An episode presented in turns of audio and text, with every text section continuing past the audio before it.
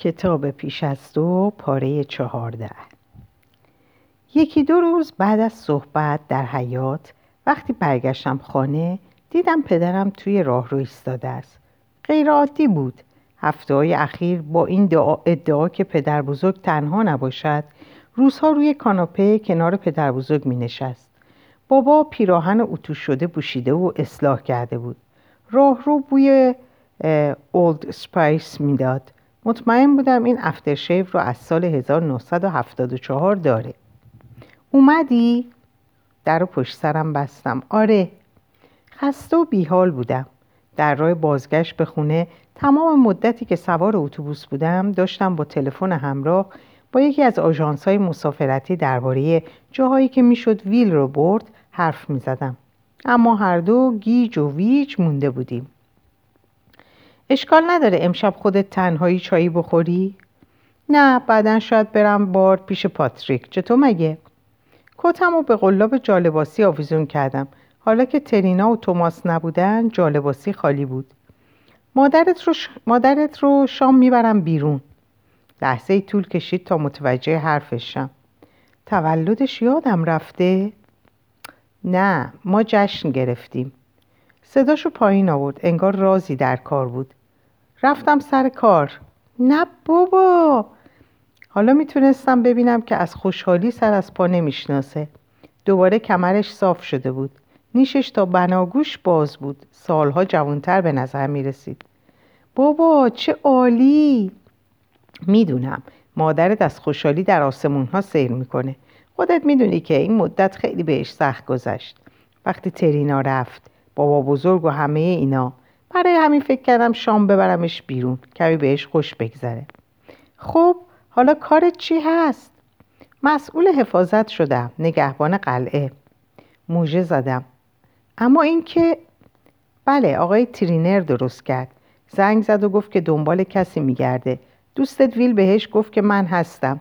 امروز بعد از ظهر رفتم و گفتم که چه کارهایی از دستم برمیاد. یه ماه آزمایشی هستم. البته از شنبه هم شروع میشه. می‌خوای واسه پدر پدر ویل کار کنی؟ می‌خوای واسه پدر فیل کار کنی؟ آره گفت که طبق روال کار باید یه ماه آزمایشی کار کنم. گفت که فکر می‌کنه بعدش کارم درست میشه. چه عالی! حس خاصی داشتم. این خبر به نظرم عجیب میومد و یه جورایی پریشونم کرده بود. اصلا نمی‌دونستم دنبال کسی میگردن.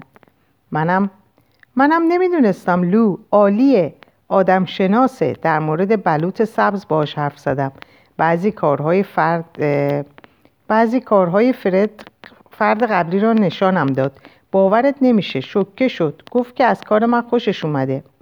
سرزنده و سرحال بود. ماها ندیده بودم اینطور سرحال و ذوق زده باشه. مادرم پیدا شد. کنار بابا ایستاد.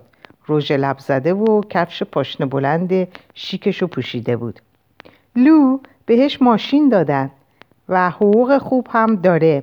بیشتر از پولی که از کارخونه مبلسازی می‌گرفت.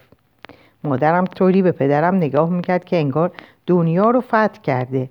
چهرهش وقتی برگشت و به من نگاه کرد می‌گفت که من هم باید خوشحال باشم و خوشحالیمو نشون بدم. در صورت مادرم میلیون ها پیام نهفته بود. یکی از این پیام ها می‌گفت که باید بگذاریم بابا لحظات خوش خودش رو داشته باشه. بابا چقدر عالی فوقالعاده است. جلو رفتم و بغلش کردم. خب عزیزم در اصل باید از ویل تشکر کنی. یه پارچه آغاز. دستشو میبوسم که به یادم بود. سر و صداشونو میشنیدم که از خانه خارج می‌شدن. صدای مادرم که دم آینه شلوغ بازی در می آورد و صدای پدرم که به مادرم اطمینان می‌داد. هنوز مثل گذشته ها زیباست و سر مناسب. بابا دست در جیبش کرد کلید و کیف پول و پول خوردش رو کنترل کرد بعد هم زد زیر خنده. صدایی در اومد. پشتش هم صدای ماشین و دور شدنش. حالا فقط از اتاق پدر بزرگ صدای تلویزیون می اومد. روی پله نشستم. گوشی تلفن همراه هم و درآوردم و به ویل زنگ زدم. کمی طول کشید تا جواب داد. اونو با هندز فری مجسم می‌کردم که دگمه رو با دستش فشار میده. الو؟ کار تو بود؟ لحظه مکس کرد. بعد کلارک تویی؟ تو برای پدرم کار جور کردی؟ حس کردم لحظه نفسش بند اومد. از خودم پرسیدم یعنی حالش خوبه؟ فکر کردم خوشحال میشی. خوشحال شدم. این فقط نمی‌دونم. احساس غریبی دارم. نداشته باش. پدرت دنبال کار بود. پدر منم به آدم ماهر احتیاج داشت. واقعا؟ نمی‌تونستم تردید و ناباوری رو از آهنگ صدام دور کنم. واقعا؟ چی واقعا؟ هیچ ربطی به چیزی که پریروز ازم پرسیدی نداره در مورد اون و اون زن؟ مکس طولانی کرد. می‌تونستم تجسمش کنم. توی اتاق نشیمن و از پنجره مدل فرانسوی به بیرون زل زده. صداش وقتی به گوش رسید محتاطانه بود. فکر کردی از پدرم حق و سکوت گرفتم و وادارش کردم برای پدرتو کار جور کنه؟ چنین چیزی واقعا دور از ذهن بود. ببخشید فقط یه جورایی به نظرم عجیب اومد. همزمانیش همه چیز با هم جور بود. کلارک خوشحال باش. خبر خوبیه. اوضاع پدرت خوب میشه. و این یعنی ساکت شد. یعنی چی؟ یعنی یه روز می‌تونی بری بگردی و پروبال بگیری و پرواز کنی. بدون اینکه نگران والدینت باشی که چطور می‌خوان زندگیشونو بگذرونن. با این حرفش انگار سیلی به صورتم زدم. احساس خفگی می‌کردم. لو؟ بله. بعد جوری ساکت شدی. من آب دهنم رو قورت دادم. ببخشید حواسم پرت شد. با بزرگ صدام می‌کنه ولی بله ممنونم ازت. ممنون که سفارشش رو کردی. باید تلفن رو قطع می‌کردم. بغز راه گلومو بسته بود و مطمئن نبودم بتونم کلمه دیگه حرف بزنم. پیاده تا بار رفتم. هوا مملو از بوی شکوفه بود و مردمی که در خیابان از کنارم رد می شدن لبخند بر لب داشتند ولی من قادر نبودم در جواب لبخندی بر لبانم بنشانم. فقط می‌دانستم نمی‌توانم در خانه بمانم و غرق در افکارم شوم. دوستان پاتریک همه در حیات بار بودند. در گوشه تاریک روشنی دو تا میز به هم جفت کرده بودند. دستها و پاها همه زیر نور صورتی اونجا تند و زاویه دار بود. چند نفر برام سر تکون دادن ولی هیچ دختری سر تکون نداد. پاتریک بلند شد و کنار خودش برام جا باز کرد. در اون لحظه آرزو کردم کاش ترینا پیشم بود. فکر نمی کردم بیای. چیزی میل داری؟ یکم صبر کن. فقط می‌خواستم بشینم و سرم رو روی شونه پاتریک بذارم. دلم می‌خواست مثل سابق باشم. آرام آسوده خاطر و بیدقدقه دلم نمی‌خواست به مرگ فکر کنم. امروز رکوردم رو شکستم. 24 کیلومتر در 79 و دو دهم دقیقه. دقیقه. چه خوب. یکی گفت پت عالی عمل کردی. پاتریک هر دو مشتش رو بالا گرفت و با دهان صدایی ایجاد کرد. من تلاش می‌کردم خودم رو خوشحال نشون بدم. واقعا عالیه. نوشیدنی سفارش دادم. دوبار. به صحبتاشون در مورد افت, افت کارایی پاهای پوست پوسته و حملاتی که انگام شنا در اثر کاهش درجه حرارت پیش میآید گوش دادم. بعد دیگر گوش ندادم و به مردم توی پارک توی بار نگاه کردم. دلم می‌خواست بدونم زندگی اونها چگونه است. حتی در زندگی خانوادگی همهشان حوادثی رخ داده است. بچه های عزیزشان را از دست دادهاند. رازهای پنهانی خوشی بزرگ و تراژدی. اما اگر اونها می توانستند حوادث زندگیشان را در جای خود قرار دهند و زندگیشان را بکنند اگر آنها می توانستند در یک عصر آفتابی در حیات بار بنشینند و لذت ببرند پس چرا من نتوانم؟ بعد به پاتریک خبر دادم که پدرم کار پیدا کرده. چهرش لحظه تغییر کرد. حدس می زدم خودم هم همین قیافه را پیدا کردم. مجبور شدم دوباره تکرار کنم. فقط برای اینکه مطمئنش درست شنیده. او چه دوستان صمیمی. حالا هر دو برای او کار می‌کنید. بعد دلم خواست به اون بگم. واقعا دلم می‌خواست براش توضیح بدم که همه چیز فقط مربوط به تلاشم برای زنده نگه داشتن ویل میشه. می‌خواستم بگم نگرانم که ظاهرم ویل تلاش می‌کنه آزادیمو برام بخره.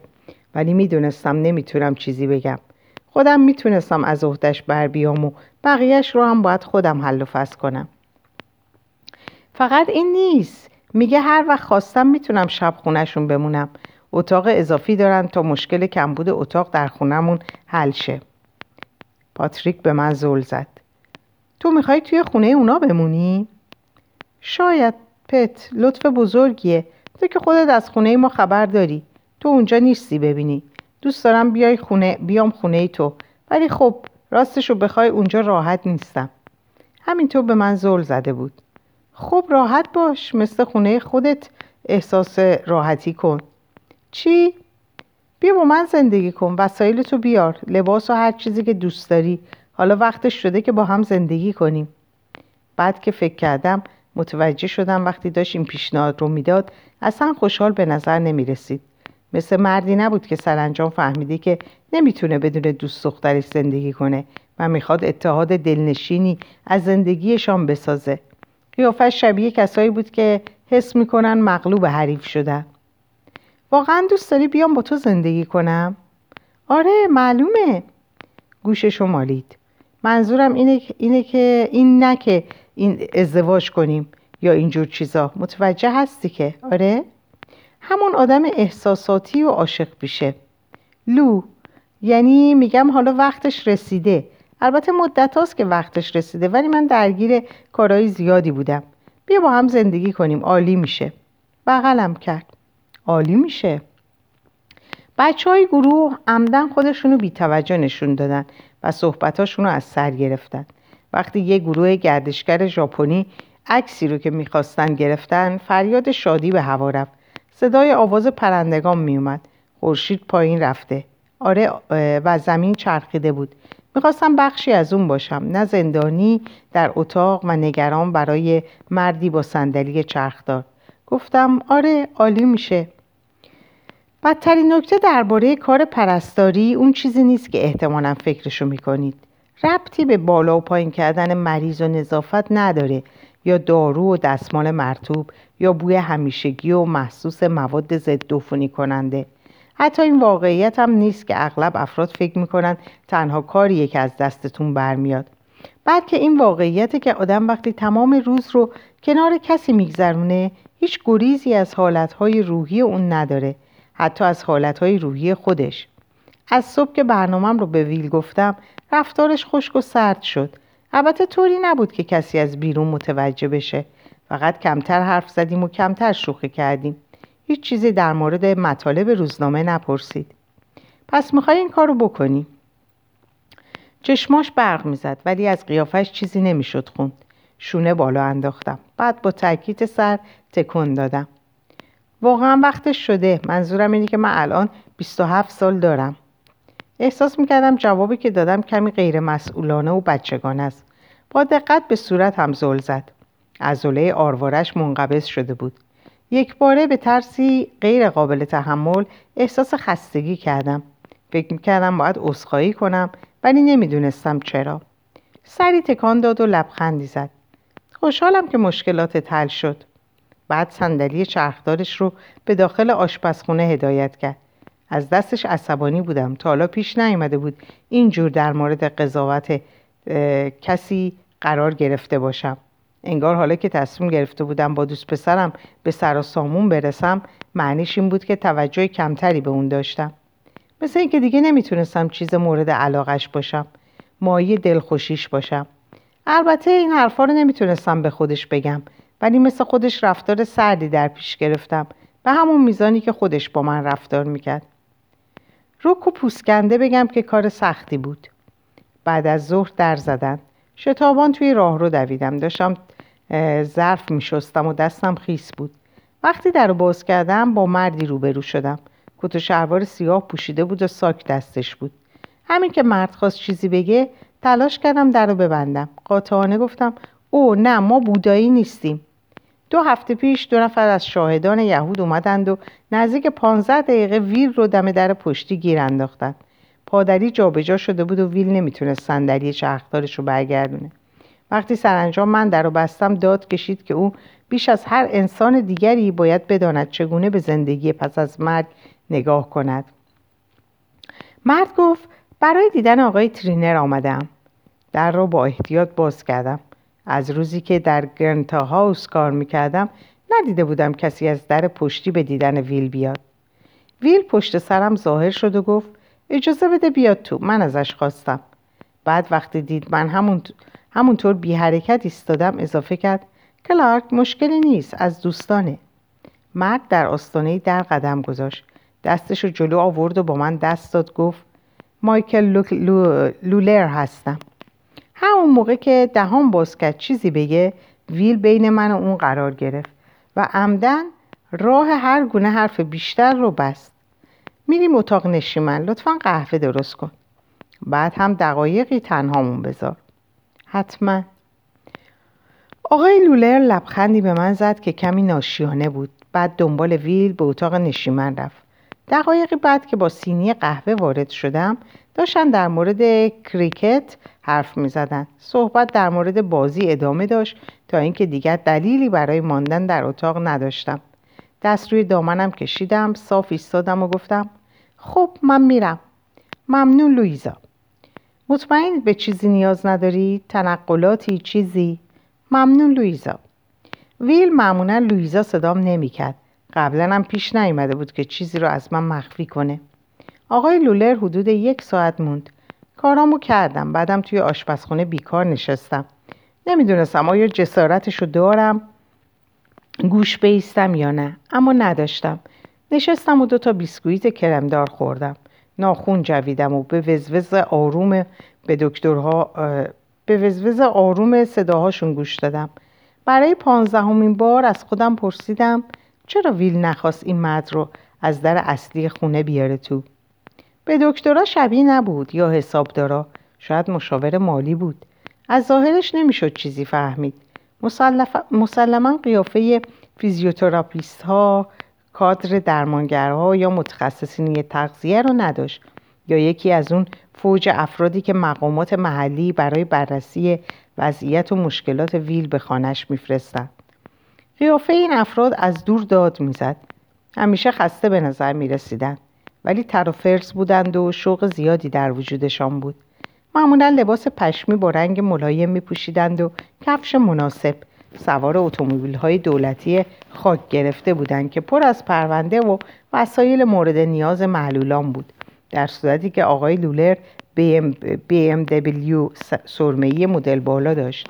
BMW سری پنج, بر... سری پنج برق از نوع اتومبیل های دولتی نبود. سرانجام آقای لولر بیرون اومد. در کیفش رو بست. کت روی دستش بود. حالا دیگه مسترب به نظر نمی رسید به راه رو قدم گذاشت. ببخشید دستشویی کجاست؟ راهنماییش کردم و ساکت ایستادم. عصبی و بیقرار بودم. از دستشویی بیرون اومد. رو به ویل گفت امری نیست؟ مایکل ممنونم ازت. ویل به من نگاه نمی‌کرد. خب پس خبر بده. آقای لولر گفت توی همین هفته تماس می‌گیرم. ایمیل از نامه بهتره دست کم حالا. بله البته. در پشتی رو باز کردم تا خارج شه. ویل برگشت و به اتاق نشیمن رفت. منم آقای لولر رو تا حیات بدرقه کردم و آرام گفتم از راه دور آمدید؟ کت شلوار کت شلوارش خوشدوخ بود. شیک و گران قیمت و با دوختی که داشت صاحبش رو از بقیه متمایز می‌کرد. از لندن اومدم و متاسفانه باید برگردم. امیدوارم این موقع بعد از ظهر ترافیک سنگین نباشه. خورشید در آسمان بالا بود و نورش چشمو می‌زد. کجای لندن؟ خیابون رجنت. خیابون رجنت چه خوب. آره جای بدی نیست. متشکرم بابت قهوه دوشیزه. لویزا کلارک. لحظه ایستاد و به من زل زد. کنجکاو بودم بدونم آیا بو برده که من تلاش کردم به هویتش پی ببرم کاری که نباید انجام می‌دادم. دوشیز کلارک به هر صورت ممنونم. لبخند ماهرانش دوباره به چهرش بازگشته بود. بعد هم سوار اتومبیلش شد و رفت. اون شب سر راه هم از خونه به خانه پاتریک سری به کتابخانه زدم. می توانستم از کامپیوتر پاتریک استفاده کنم. ولی خودم موظف می دونستم اول اجازه بگیرم. رفتم به کتابخونه برام راحت تر بود. نشستم و تایپ کردم. مایکل لولر و لندن خیابان رجنت جستجو کردم. در دل گفتم ویل خواستن توانستن است. سی و دو هزار و نود مورد وجود داشت. سه تای اول می‌گفت که مایکل لولر وکیل متخصص در امور وسیعتنامه انحصار وراست وکیل دعاوی آدرس هم همان خیابان بود. دقایقی به صفحه کامپیوتر زل زدم. بعد دوباره اسمشو نوشتم و دنبال عکسش گشتم. خودش بود. کت شلوار سیاه پوشیده و در میز گردی شرکت کرده بود. مایکل لولر متخصص در امور وسیعتنامه و انحصار وراست همون مردی بود که ویل یک ساعت با او خلوت کرده بود. اون شب به خونه پاتریک نقل مکان کردم. در فاصله زمانی یک ساعت و نیم بین تمام شدن کارم و رفتن پاتریک به تمرین به جز تخت خواب و پرده کرکره همه وسایلم رو بردم. پاتریک با ماشینش اومد و وسایلم رو بار زد. دو بار اومدم و تمام وسایلم رو برد. فقط کتاب های مدرسم در همون اتاق زیر شیروانی ماند. مادرم گریه می‌کرد. فکر می‌کرد یه جورایی بیرونم کردن.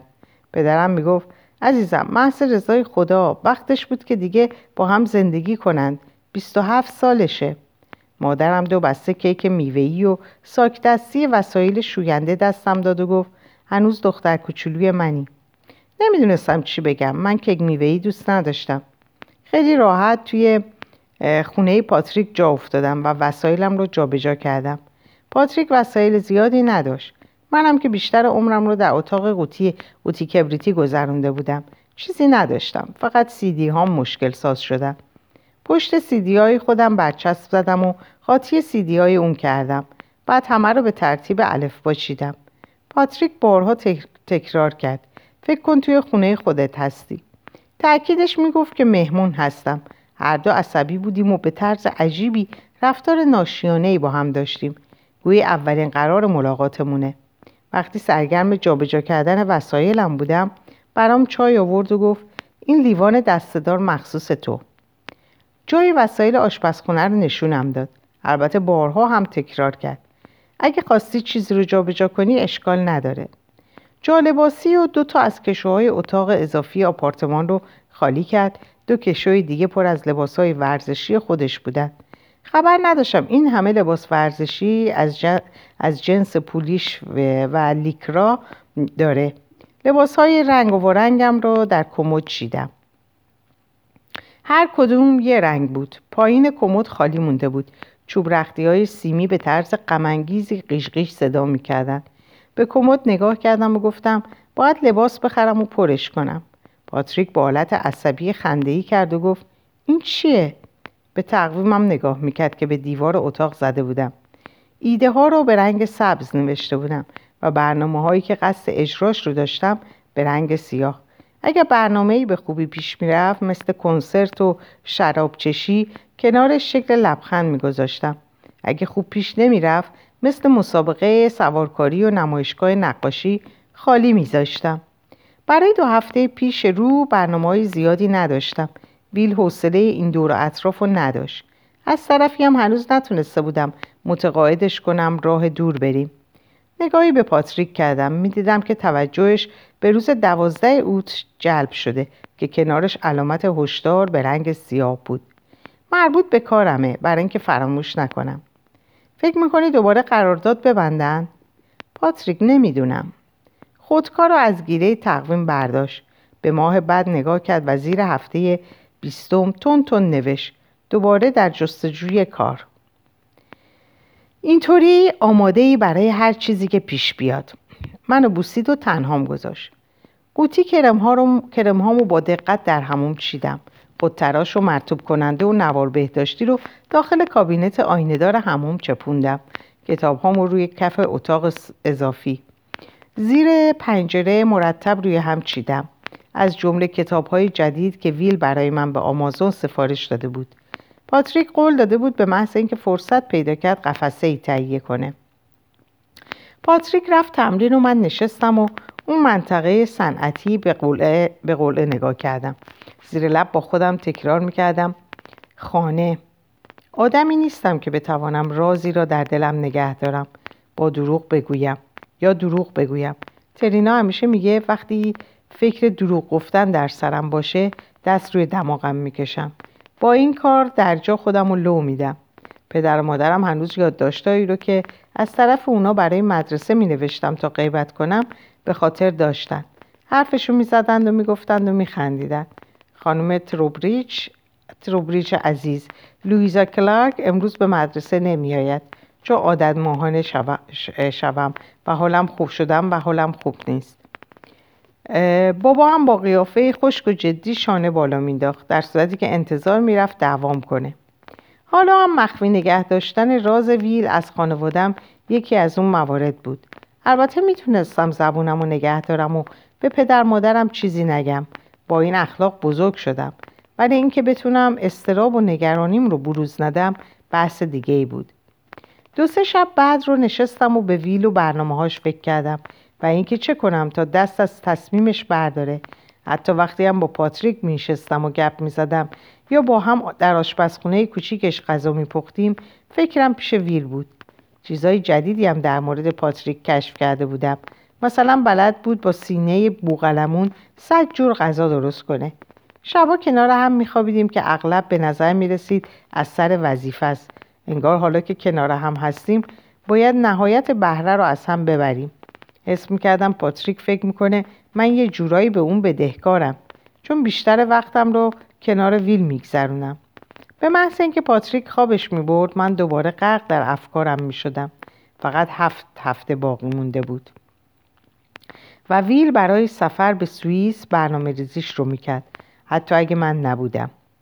هفته بعد نفهمیدم ویل متوجه شد که ذهنم مشغوله و نگرانم یا نه. اگر هم شد چیزی بروز نداد. روزها رو طبق روال معمول میگذروندیم. با ماشین گشتی در اطراف شهر می‌زدیم. غذای مورد علاقش رو میپختم. وقتی هم خونه بودیم به کارهاش می‌رسیدم. حالا دیگه اصلا در مورد مرد دونده با من شوخی نمی‌کرد. و سر به سرم نمیگذاشت. درباره آخرین کتاب هایی که توصیه کرده بود به خونم صحبت می‌کردیم. بیمار انگلیسی خوشم اومد و داستان پلیسی سوئدی خوشم نیومد. رفتار احتیاط آمیزی با هم داشتیم. خیلی هم رسبی و معدب بودیم. دلم برای توهینهاش و بد اخلاقیاش تنگ شده بود. وقتی حرف بد نمی‌زد و بدخلقی نمی‌کرد به شدت احساس خطر می‌کردم. نیتن مراقب هر دو نفرمون بود. انگار با موجودات جدیدی روبرو بود. روزی وقتی توی آشپزخونه بودیم به من گفت شما دو نفر دعوا کردید؟ داشتم خریدار رو جابجا می‌کردم. گفتم بهتر از خودش بپرسی. اونم دقیقا همینو گفت. زیر چشم من نگاه کرد. بعد رفت هموم تا قفسه داروهای ویل رو باز کنه. سه روز بعد از اومدن مایکل لورر صبرم رو از دست دادم و به خانم ترینر زنگ زدم و خواستم جایی غیر از خونه همدیگر رو ببینیم. قرار گذاشتیم همدیگر رو توی کافه کوچیکی در محوطه قلعه ببینیم. از تعنی روزگار همان کافه بود که با افتتاحش من کارم را از دست داده بودم. از کافه ای که من کار می‌کردم شیکتر بود. میز و سندلیاش همه از چوب بلوط به رنگ سبز مغز ای سوپ خونگی سبزیجات و کیک های خوشمزه میفروخت. اونجا به شما قهوه معمولی یا فقط کاپچینه و اسپرسو نمی‌دادن. خبری از کارگرای ساختمونی و کارکنان سلمانی نبود. نشستم و فنجون چای سر کشیدم. به خانم قاصدک فکر می‌کردم و دلم می‌خواست بدونم آیا اون دوست داره هر روز صبح بیاد اینجا و روزنامه بخونه؟ لویزا ببخشید دیر کردم. کامیلیا ترینر شتابان از راه رسید. با بلوز ابریشمی خاکستری و شلوار سرمه‌ای. کیف دستی از خم آرنجش آویزون بود. مقاومت کردم تا از جام بلند نشم. همیشه وقتی می‌خواستم با خانم ترینر حرف بزنم اسم می‌کردم یه جورایی دارم مصاحبه پس میدم. کارم توی دادگاه طول کشید. شرمنده که شما را از سر کار تو اینجا کشوندم. فقط اینکه خب فکر کردم باید شما رو ببینم. دستشو بالا گرفت و به گارسون چیزی گفت. روبروی من نشست. طوری به من زل زده بود که انگار می‌تونست از قیافم همه چیزو بخونه. ویل از یه وکیل خواست که بیاد پیشش. اینطور که من متوجه شدم متخصص در امور وسیعتنامه و انحصار وراسته هیچ راه بهتری برای باز کردن سر صحبت بلد نبودم. به من زل زد مثل این بود که به صورتش سیلی زدن. تازه اینجا بود که متوجه شدم ولی دیر بود. فکر کرده بود که خبر خوبی برش دارم. وکیل مطمئنی؟ اسمش رو توی اینترنت پیدا کردم. دفترش توی خیابون رجنت لندنه. بعد بیدلیل اضافه کردم مایکل لورر چند بار پرک زد. ظاهرا تلاش می‌کرد معنی حرفم رو درک کنه. ویل خودش بهت گفته؟ نه گمان نکنم دوست داشته باشه من بدونم. خودم اسمشو پرسیدم و پیداش کردم. قهوهش آوردند و مقابلش روی میز گذاشتن. ولی خانم ترینر اصلا متوجهش نشد. دختر گارسون پرسید چیز دیگه ای میل دارید؟ نه ممنون. کیک هویج داریم برای امروز. خودمون درست می‌کنیم. خامه خیلی خوشمزه است. نه. لحن خانم ترینر محکم و قاطع بود. متشکرم. دختر چند لحظه به همون حال ایستاد. می‌خواست نشون بده که ناراحت شده. بعد راهش رو کشید و رفت.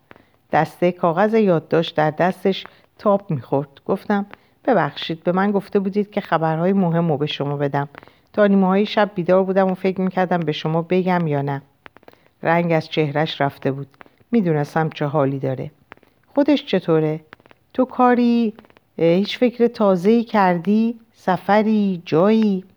دوست نداره در مورد سفر به پاریس و کارهایی که می‌شد حرف زدم در تمام مدتی که من صحبت می‌کردم پیدا بود داره سبک سنگین می‌کنه و اوضاع رو میسنجه. سرانجام گفتم به هر حال هر جایی که خواستید برید من هزینهش رو میدم. هزینه سفر تو نیتن هم میدم. فقط تلاش کن رازیش کنی. سرم رو به نشانه تایید تکان دادم. اگر کاری هم نبود که بکنی فقط کارتو ول نکن. من حقوق بیشتر از شیش ماه رو بهت میدم. واقعا موضوع این نیست. در سکوت قهوهمون رو خوردیم. هر دو غرق در افکار بودیم. زیر چشمی نگاهش می‌کردم. موهاش که همیشه آراسته و مرتب بود حالا رگه های خاکستری داشت. چشمانش مثل چشم من گود افتاده و سیاه بود.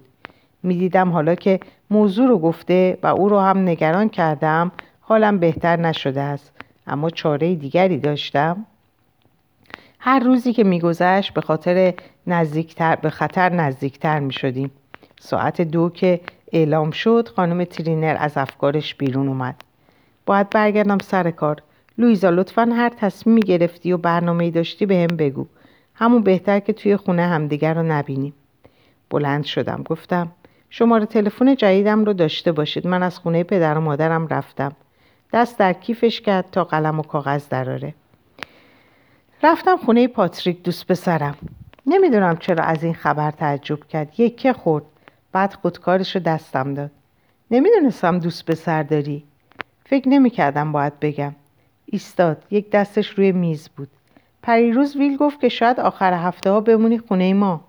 شماره تلفن خونه پاتریک رو نوشتم و کاغذ رو دستش دادم. گفتم فکر کردم بهتره برم خونه پاتریک اما خیلی دور نرفتم. منطقه صنعتی. هیچ تأثیری روی ساعت کاریم نداره و می‌تونم سر ساعت خودم رو برسونم. همونجا ایستادم. مسترب به نظر می‌رسید دستی به موهاش کشید. بعد این آورد و زنجیر گردنش رو گرفت. اما نتونست بیشتر از این جلوی خودش رو بگیره. از دهانش برید چی می‌شد اگه این آخر هفته را هم سب می‌کردی؟ ببخشید متوجه نشدم. ویل فکر می‌کنم ویل به تو دل بسته. لبش رو به دندون گرفت. نمی‌دونم. نمی‌دونم این موضوع واقعا چقدر می‌تونه کمک کنه. ببخشید منظورتون اینه که من نباید می‌رفتم با دوست پسرم زندگی کنم؟ من فقط گفتم وقت مناسبی نبود. ویل توی موقعیت حساسی قرار داره. ما داریم تمام زورمون رو می‌زنیم تا به زندگی امیدوار شه. و تو؟ من چی؟ می‌دیدم که دختر گارسون توجهش جلب شده. دست کاغذ یادداشتش همچنان در دستش بود. من چی؟ که رفتم تا جدا از کارم زندگیمو بکنم؟ صداشو پایین آورد. لویزا من هر کاری که لازم باشه می‌کنم تا مانع این کارش شم. تو می‌دونی با چه مسئولیت سنگینی روبرو هستیم. من فقط دارم میگم کاش با توجه به اینکه به تو دل بسته کمی صبر می‌کردی قبل از اینکه خوشبختیت خوشبختیت رو بکوبی توی سرش. نمی‌تونستم چیزایی رو که میشنوم باور کنم. حس کردم صورتم سرخ شده. قبل از اینکه حرفی بزنم نفس عمیقی کشیدم. چطور به خودتون اجازه می‌دید بگید من کاری کردم تا به احساسش لطمه وارد کنم؟ من هر کاری براش کردم. هر کاری که از دستم برمیومد بیرون بردمش. باش حرف زدم. برش کتاب خوندم. ازش مراقبت کردم. کلمات آخر از دهانم بیرون پرید. تمیزش کردم. سندش رو عوض کردم. خندوندمش. خیلی بیشتر از خود شما بهش رسیدم. خانم ترینر همونطور ساکت ایستاده بود. صاف و مستقیم. کیف دستی از خم آرنجش آویزون بود. دوشیزه کلارک بهتر این صحبت رو تموم کنیم. بله خانم ترینر بهتر تمومش کنیم. برگشتم و به سرعت از کافه بیرون رفتم. وقتی در و پشت سرم محکم بستم دیدم میلرزم. بعد از صحبت با خانم ترینر تا دو سه روز به هم ریخته بود به هم ریخته بودم. حرفش همش در گوشم میپیچید. کمی صبر می‌کردی قبل از اینکه خوشبختیت رو بکوبه توی سرش. فکر نمی‌کردم کارهای من برای ویل مهم باشه. وقتی دیدم از تصمیم برای زندگی با پاتریک ناراحت شد فکر کردم چون از پاتریک خوشش نمیاد دلخور شد. اصلا به ذهنم نرسیده بود که حسی نسبت به, من داره. مهمتر اینکه من هیچ خوشحالی خاصی از خودم نشون نداده بودم. توی خونه هم که بودم استرابم کمتر نمی‌شد. جریان آرامی بود که در سراسر بدنم جاری بود. با هر کاری که می‌کردم تشدید می‌شد. از پاتریک پرسیدم اگر خواهرم به اتاقم احتیاج نداشت بازم این کارو می‌کردیم. به من خیره شد. انگار با آدم دیوونه ای روبروه. جلو اومد و منو به طرف خودش کشید. سرمو بوسید و سرش رو پایین انداخت. حالا مجبوری این شلوار راحتی رو بپوشی؟ من بدم میاد. راحتن. این لباس خوابو باید مادرم بپوشه. نمی‌تونم هر شب لباسی تنم کنم که تو خوشت بیاد. به سوالم جواب ندادی. نمی‌دونم احتمالا آره. ولی هیچ وقت در موردش حرفی نزده بودیم زده بودیم. لو اغلب افراد با هم زندگی می‌کنن چون کار خوبیه. با کسی که عاشقش هستن زندگی می‌کنن. از نظر مالی هم به سود آدمه. لطفا فکر نکن من اومدم چون از نظر مالی به نفهمه دوست ندارم در, مورد این در موردم اینطوری فکر کنی. نفس عمیقی کشید و به پشت قلط زد. چرا زنها عادت دارن انقدر از یه موضوع حرف بزنن و بزنن تا تبدیلش کنم به یه مشکل؟ مشکل. من عاشقتم. تو عاشقم هستی. نزدیک هفت سالم هست که با هم دوستیم. توی خونه پدرت هم که اتاق اضافه نبود. به همین سادگی. نه به همین سادگی نبود. حس می‌کردم این زندگی که من دارم چیزی نیست که انتظارشو داشتم. تمام روز جمعه آس... تمام روز جمعه آسمون بارید. بارونی گرم و شدید. مثل مناطق استوایی.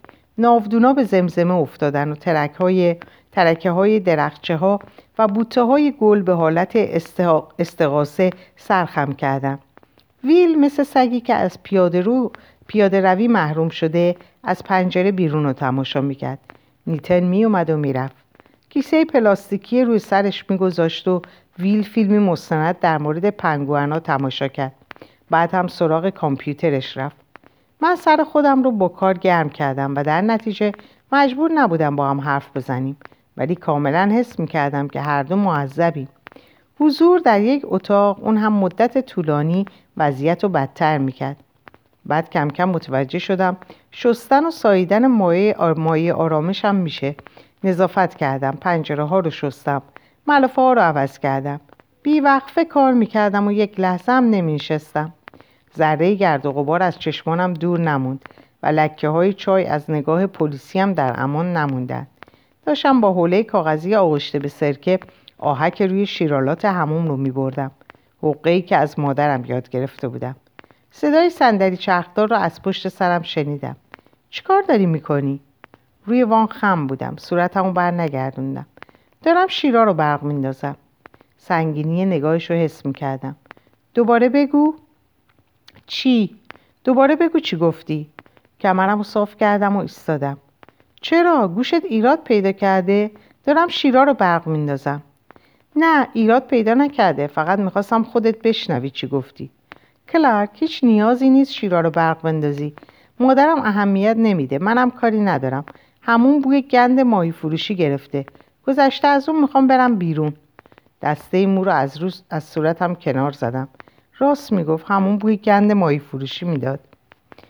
بیا بارون بالاخره بند اومد. الان با پدرم حرف زدم. گفت که ساعت پنج کلید قلعه رو میده به ما. همین که خلوت شد. فکر نمی‌کردم روابط انقدر حسنشه که بتونیم موقع قدم زدن در محوطه قلعه با هم معدبانه حرف بزنیم. با این حال از خونه بیرون رفتم. فکر بدی نبود. خیلی خوب فقط پنج دقیقه فرصت بده. باید بوی سرکه رو از دستم ببرم. تفاوت بین تربیت من و تربیت ویل در این بود که کسی مثل اون خودش رو شایسته همه چیز می‌دونست. به نظر من اگر آدم در شرایط اون بزرگ شده باشه با پدر و مادر ثروتمند در خونه بزرگ مدرسه های درجه یک و رستوران های گران قیمت احتمالا این حس رو هم داره که زندگی همیشه بر وفق مراده و به طور طبیعی جایگاه بالایی در دنیا داره.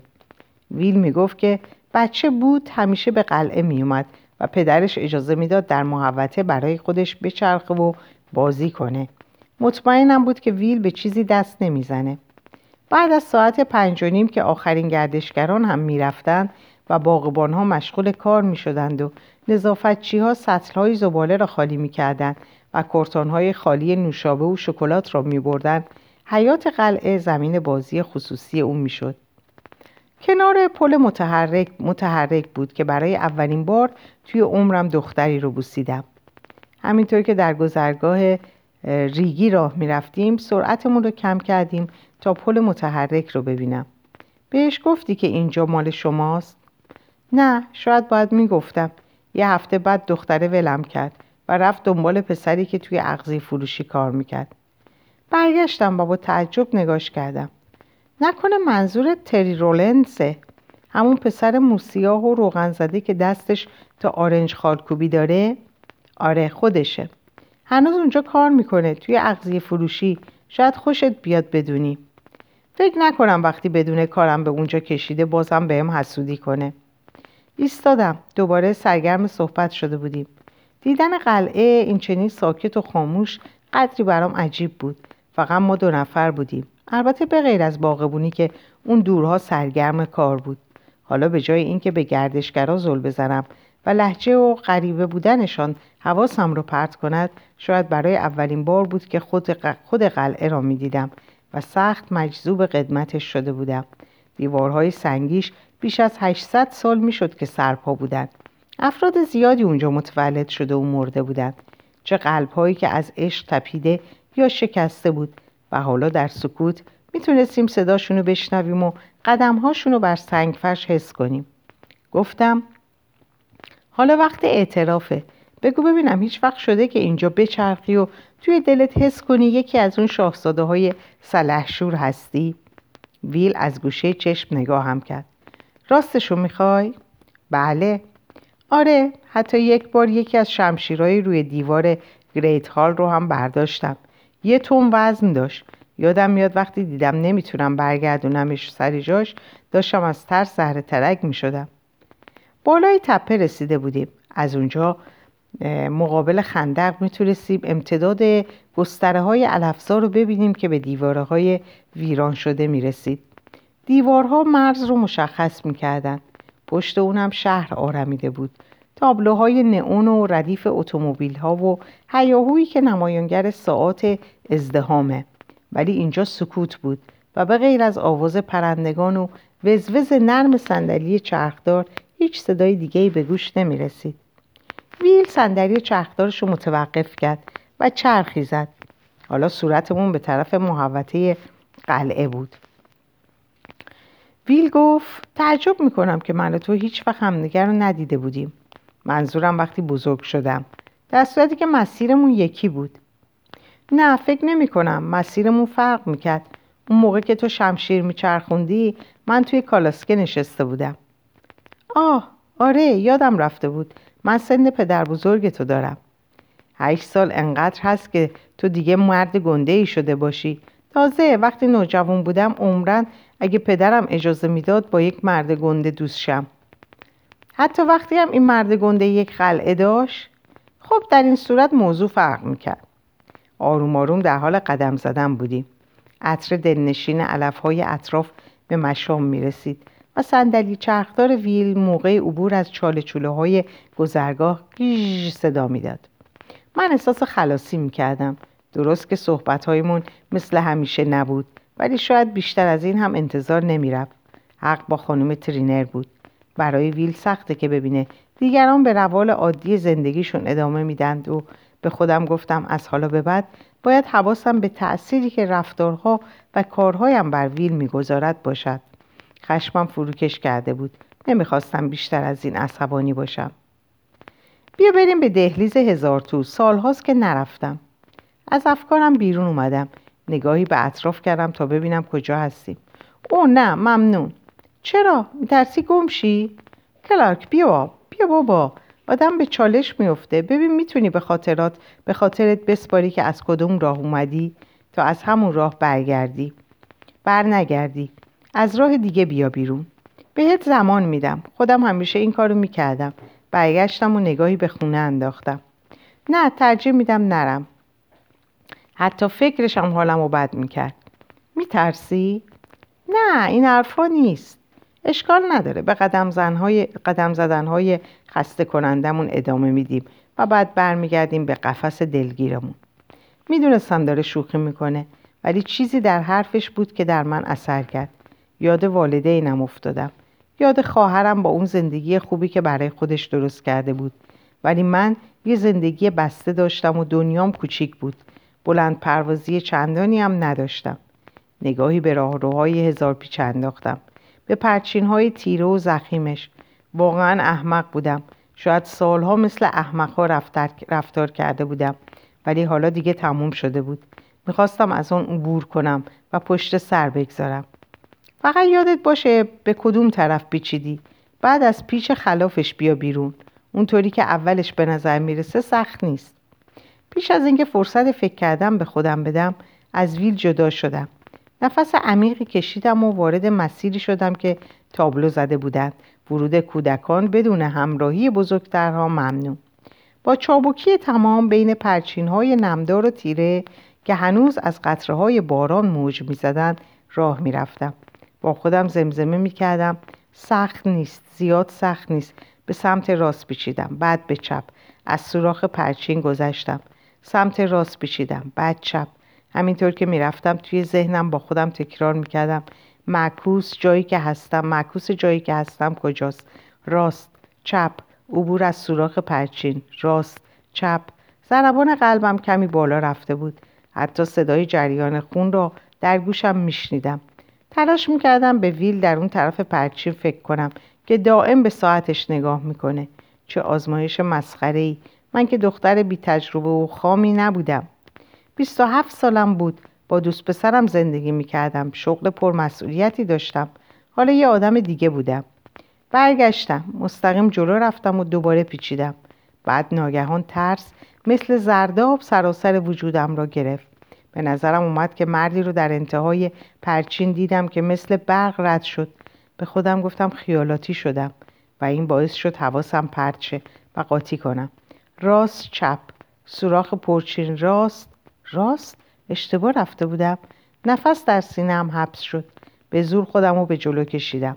بعد فهمیدم مسیر رو گم کردم. ایستادم و به مسیر سایه ها نگاه کردم. تلاش کردم بفهمم کدوم طرف غربه. همینطوری که ایست همینطور که ایستاده بودم مطمئن شدم که نمی‌تونم پیدا کنم. نمی‌تونستم همینطور اونجا بیستم.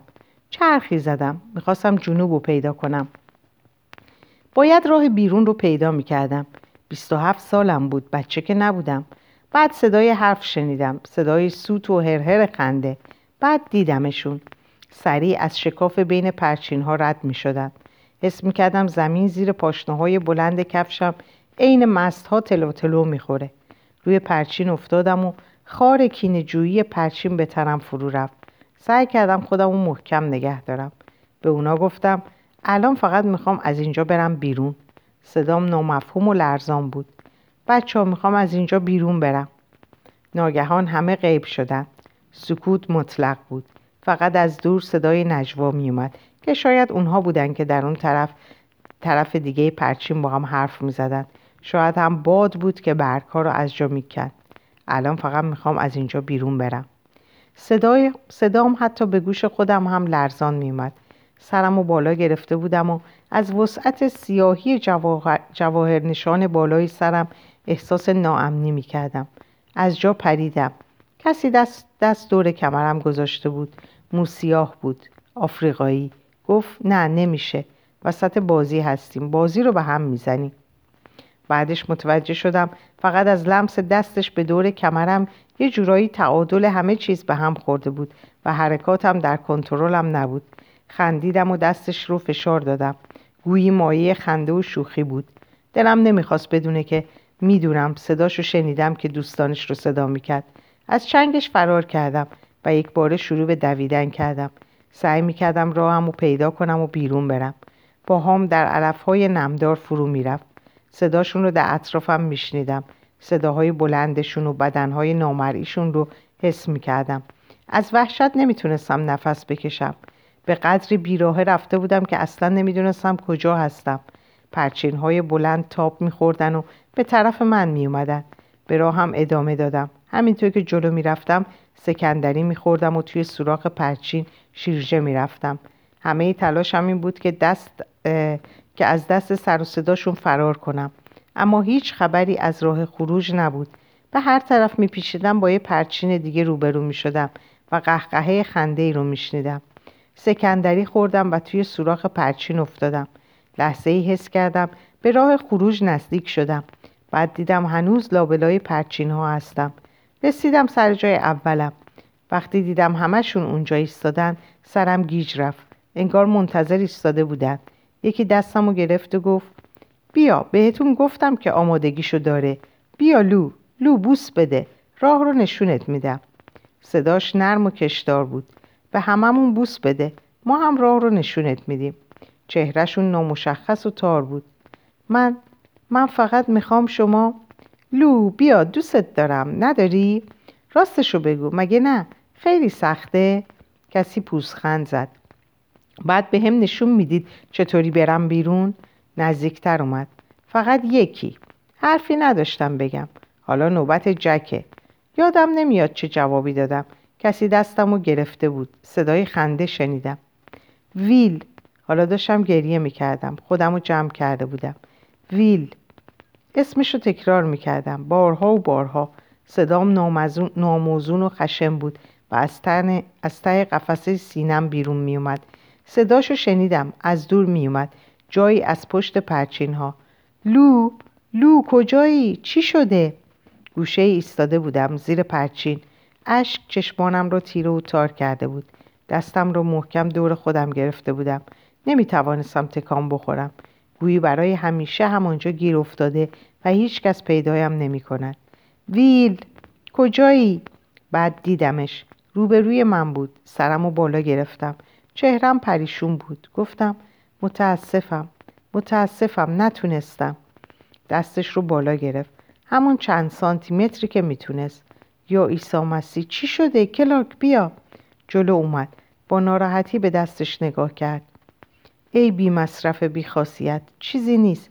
فقط نفس عمیق بکش. بیا اینجا. فقط نفس های عمیق بکش. چشمانم رو پاک کردم. حالا که کنارم میدیدمش ترسم ریخته بود. بلند شدم. تعادل نداشتم. سعی کردم صورتم حالت عادی بگیره. ببخشید من اصلا نمی‌دونم چی شد. تو دچار حراس از مکانهای بسته هستی؟ صورتش فقط چند سانتیمتری از من فاصله داشت. و مسترب بود. من دیدم که دلت نمی‌خواد بریم من من فقط فکر کردم که تو چشمامو بستم. الان فقط می‌خوام که بریم. دستمو بگیر تا بریم. ظرف چند دقیقه منو از اینجا بیرون برد. راه رو بلد بود. می‌دونست چطور از راهروهای هزار تو بیرون بریم. همینطور که می‌رفتیم با من حرف می‌زد. صداش آروم و اطمینان بخش بود. در بچگی تلاش زیادی کرده بود تا تونسته بود راه رو یاد بگیره. دست در دستش داشتم و گرماش رو حس می‌کردم. گرمای دست کسی که آرامش بخش بود. وقتی فهمیدم که در تمام این مدت چقدر به دهنه دهلیز هزار تو نزدیک بودم به حماقت خودم خندیدم. بیرون که رسیدیم کنار نیمکتی ایستادم. از پشت صندلی چرخدارش دستمال کاغذی برداشتم. در سکوت نشستیم. من لب نیمکت کنار اون نشستم. هر دو منتظر بودیم سکسکم تموم شه. ویل نشسته بود و دزدکی به من نگاه می‌کرد. بعد وقتی دید می‌تونم حرف بزنم گفت خب حالا تعریف کن چی شد؟ دستمال رو توی دستم لوله کردم. نمی‌تونم. ساکت شد. آب دهنم قورت دادم. فوری گفتم مسئله تو نیستی. با کسی در موردش حرف نزدم. مسخره است. خیلی مسخره. ما خیلی وقت پیش فکر نمی کردم من سنگینی نگاهش رو روی خودم حس می کردم. آرزو می کردم کاش اینطور به من نگاه نکنه. دستم همینطور می لرزید. به شدت پریشون بودم. سرم تکون دادم. به خودم فشار می آوردم تا به ویل بفهمونم چیزی نیست که بتونم بگم. دلم می‌خواست دوباره دستشو بگیرم ولی می‌دیدم نمی‌تونم. متوجه نگاهش بودم و سالهای, سالهای برزبان نیاوردهش را حس می‌کردم. زیر پایمان دو تا ماشین نزدیک دروازه ایستادن. دو نفر خارج شدن. از جایی که بودیم نمی‌تونستیم درست ببینیم. همدیگر رو بغل کردن. دقایقی هم اونجا ایستادن. شاید هم با هم حرف می‌زدن. بعد سوار شدند و از مسیر مخالف هم رفتن. نگاهشون می‌کردم ولی هیچ فکری نداشتم. مغزم از کار افتاده بود. هیچ نمی‌دونستم از چی حرف بزنم و چی بگم. ویل عاقبت گفت خیلی خوب. برگشت به من نگاه نمی‌کرد. ادامه داد چیزی بهت میگم که تا حالا به کسی نگفتم. باشه. باشه. دستمال کاغذی رو توی دستم گوله کردم و منتظر موندم. نفس عمیقی کشیدم.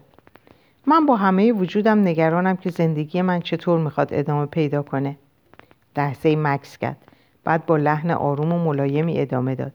می‌دونم بیشتر آدما فکر می‌کنن زندگی در شرایط من بدترین چیزیه که می‌تونه برای کسی پیش بیاد. اما می‌تونست بدتر از اینم باشه. می‌تونست کارم به جایی بکشه که نتونم بدون کمک دستگاه نفس بکشم. نتونم حرف بزنم. ممکن بود دچار مشکلات گردش خونشم که نتیجهش قطع عضو بود. معلوم نبود تا کی باید توی بیمارستان بودم. کلارک این زندگی نبود. وقتی فکر می‌کنم می‌تونسته چقدر بدتر از این باشه بعضی شبها که توی رخت خواب دراز کشیدم نفسم بند میاد. آب دهانش رو قورت داد. می‌دونی هیچکس حاضر نیست حرفی در این مورد بشنوه. هیچکس نمی‌خواد تو رو تو از ترسش ترست براش حرف بزنی. یا از دردت یا اینکه چقدر میترسی عفونتی پیش بیاد و بمیری. هیچکس نمی‌خواد بدونه چقدر بده که دیگه نمی‌تونی با زنی بخوابی. نمی‌تونی غذایی که با دستای خودت پختی بخوری. هیچ وقت نمی‌تونی بچه خودتو بغل کنی. هیچکس نمی‌خواد بدونه. وقتی توی این صندلی چرخدار هستم گاهی دچار ترس از فضای بسته میشم. وقتی فکرشو می‌کنم که یه روز دیگر رو باید توی این لعنتی سر کنم. وقتی دلم می‌خواد عین دیوونه ها فریاد بکشم مادرم به مویی بنده و نمی‌تونه منو ببخشه که هنوزم عاشق پدرم هستم. خواهرم از من دلخوره که دوباره تحت شعاع خودم قرارش دادم. چون حالا که به این وضع افتادم نمی‌تونه دیگه از من متنفر باشه.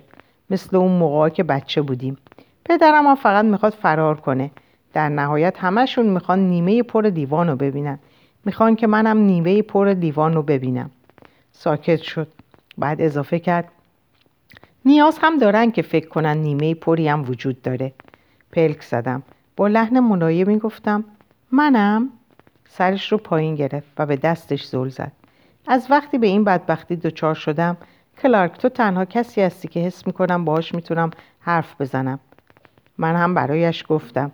دستش رو گرفتم. همون دستی که از راهروهای هزار تو بیرونم آورد. سرم رو پایین انداختم. نفس عمیقی کشیدم و تمام داستان آن شب را برایش تعریف کردم. اینکه چقدر به من خندیدند و مسخرم کردند. که چقدر سرمست و نشه بودم. و چطور قش کردم و خواهرم بعدش گفته بود چه بهتر که یادم نمیآید چه کارهایی کردند. اما آن نیم ساعتی که هیچی ازش یادم نمیآید هنوزم زجرم می‌دهد. می‌بینی که هنوز یادم هست. خنده هاشون بدنشون حرفاشون هنوزم احساس سرفکندگی و خفت می‌کنم. به ویل گفتم که هر وقت از شهر دور میشم میبینمشون و از دنیای کوچیکم و پاتریک و مادر بزرگم راضی هستم. علا رقم همه مشکلات و سختیهاش. اونا باعث میشن احساس امنیت کنم. وقتی حرفامون تموم شد هوا هم تاریک شده بود. چهارده پیام روی تلفنم بود. نگران بودن که کجا هستیم. ویل آروم گفت به من نگو که تقصیر خودت نبود. آسمان بالای سرمون وسیع و بیکران بود. دستامون رو توی دست پیچیدیم. توی دستم دست ما رو توی دستم پیچیدم. آره ویل می‌دونم اشتباه از خودم بود. زیادی خورده بودم تا قپی بیام. بعد جوری ادا و اطفار از خودم در بودم. من نه تقصیر اونا هم بود. تا حالا کسی این حرف رو به من نزده بود. حتی در قیافه ای که ترینا از روی دلسوسی به خودش می‌گرفت سرزنش نهفته بود. خب اگه اینجور مسکنی و با مردهایی که نمی‌شناسی انگشت دستم رو فشار فشرد. حرکت ضعیفی بود ولی بود. لوئیس تو گناهی نداشتی. دوباره به گریه افتادم. این بار حق حق نبود. اشک آرام آرام از چشمانم جاری بود و به من می‌گفت از چیزی رها شدم. احساس گناه. ترس و چیزهایی که اسمشان را نمی‌دانستم. سرم را یواش روی شانهش گذاشتم. ویل هم سرش رو کچ کرد تا اینکه روی سر من قرار گرفت. گوش میدی؟ زیر لب گفتم آره. حالا چیز خوبی بهت بگم. صبر کرد. می‌خواست مطمئن شه حواسم به اونه. بعضی اشتباه ها عواقبی بدتر از بقیه دارن اما اجازه نده ماجرای اون شب بر زندگیت اثر بگذاره. سرش رو کنار سرم حس می‌کردم. کلارک تو این اختیار رو داری که نگذاری دوباره پیش بیاد. آهی کشیدم که بلند و لرزان بود. در سکوت نشستیم. به حرفاش فکر می‌کردم تا به هم مفهومشون پی ببرم. می‌تونستم تا صبح هم به همون حال بنشینم. جدا از همه دنیا گرمای دستش رو در دستم حس کنم و ببینم. حس بدی که از خودم دارم آروم آروم رنگ میبازه. عاقبت گفت بهتره بریم. پیش از اینکه گروه تجسس بفرستن دنبالمون. با بیمیلی دستش رو ول کردم و ایستادم. نسیم خنک رو روی صورتم حس می‌کردم. با خیال راحت دستم و بالا گرفتم و کش و قوسی به بدنم دادم. در هوای شبانگاهی انگشتام رو صاف کردم و فشار هفته ها، ماه ها و شاید سالها رو از خودم دور کردم و نفس عمیقی کشیدم. پایین زیر پام شهر سوسو می‌زد. حلقه از نور دور, دور حاشیه سیاه شهر رو گرفته بود.